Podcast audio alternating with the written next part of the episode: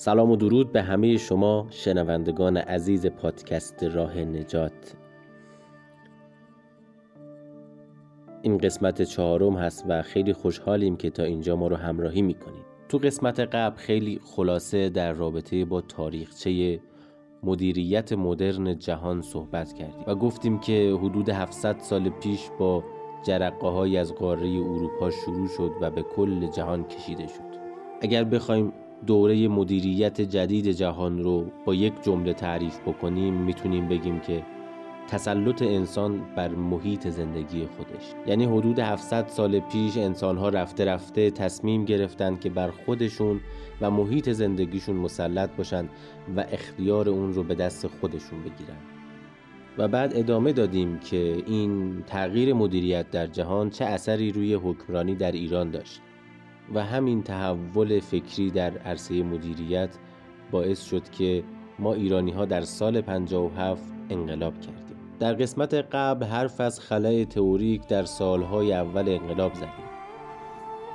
من اینجا توضیح دادم که ما از سال 57 گفتیم آقا اینا نه، آمریکا نه، انگلیس نه، روس نه، شاه و سلطنت هم نه، که معلوم نبود رو چه حسابی تصمیم گیری میکنه. گفتیم ما خود انسان، خودمون، خود مردم وارد مقوله اداره کلان شدیم. یه دفعه متوجه شدیم با یه پارامترهایی مواجهیم که هرگز اون پارامترها رو بهش فکر هم نمی‌کردیم. یه ژیان دیده بودیم، 2 عقربه داشت، 2-3 عدد نشون میداد، یکی سرعت بود، یکی بنزین. یه دفعه وارد کابین خلبان شدیم، خلبان 747، دیدیم 10 تا اینجا عدد وجود داره.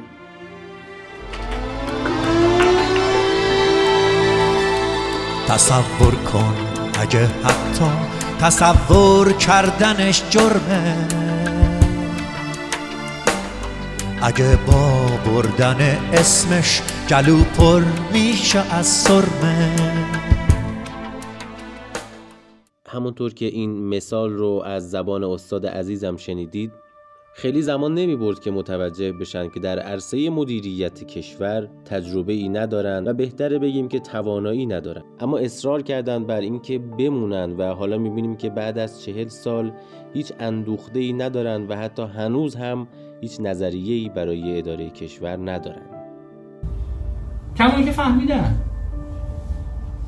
آقای طالقانی اعتراض میکنه تو مجلس خبرگان قانون اساسی، میگه آقای بهشتی ما قرار بشینیم دور هم دیگه یه کار اجتهادی بکنیم. الان چیه کارگروه درست کرد؟ میگه شما برو اون قسمت رو بنویسید، شما برید اون قسمت رو بنویسید. میگه در نمیاد که اگر یه عده آدم تو اون تراز می ایستادن، اون موقع هر کی میخواست حرف بزنه بهش بودن تو ساکت. الان در شرایط حساس کنونی به سر میبره و این شرایط حساس کنونی ادامه داره. بسیاری از کسانی که هشدار میدن یک خطا رو به عنوان خائنین یک جامعه حذف میشن از مدار اثرگذاری اجتماعی. تصور کن اگه حتی تصور کردنش جرمه، اگه با بردن اسمش گلو پر میشه از سرمه. تصور کن جهانی رو که توش زندانی افسانه است، تمام جنگای دنیا شدن مشمول آتش بس. اتفاقی که در مذاکرات قانون اساسی و سایر مذاکرات افتاد این نبود که ما برای اداره کشور چه برنامه‌ای داریم. مذاکرات حول این بود که چه کسی در ایران رئیس باشد، چه ارگانی در ایران بیشترین قدرت را داشته باشه. این که ما هی میگیم نظریه و برنامه، حتما در قسمت‌های بعد خیلی ساده بهتون توضیح میدم، اما به طور خلاصه نظریه و تئوری برای اداره کشور اون برنامه‌ای هستش که مجموعه نیازها رو به مجموعه منابع وصل بکنه. یعنی ما اول انقلاب باید میومدیم میگفتیم که ما این منابع رو داریم، این ظرفیت‌ها رو داریم، این سرمایه‌ها رو داریم و این نیازها رو داریم و نحوه ارتباط این منابع با این نیازها رو مشخص می‌کردیم. اما بیشتر در مذاکرات قانون اساسی صحبت بر سر این بود که چه کسی رئیس بشه و چه ساختارهایی ما داشته باشیم.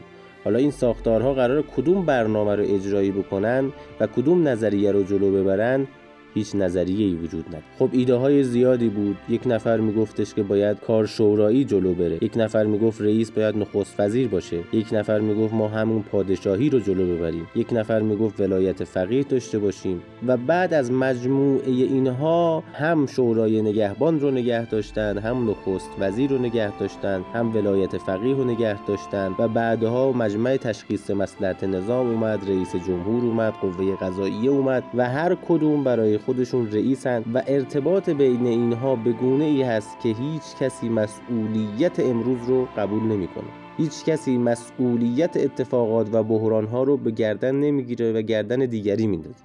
حالا بعد از 40 سال این نارضایتی ها از عدم پاسخ به نیازهای افراد جامعه روی هم انباشته شده و سنگین شده و هر روزی که میگذره و پاسخ درست به این نیازها داده نمیشه، حل کردنش سخت‌تر میشه و بحران عمیق‌تر میشه. خب در قسمت بعد ما میخوایم ریشه یابی بکنیم بحران‌ها و مشکلات اصلی جامعه ما در 70-80 سال گذشته چی بوده و سطوح مختلف رو بگیم و ریشه یابی بکنیم که امروز مشکل کار کجاست و باید چه کار بکنیم. ممنون که ما رو همراهی کردین در قسمت 4. به امید نجات ایران عزیز. خدا نگهدار.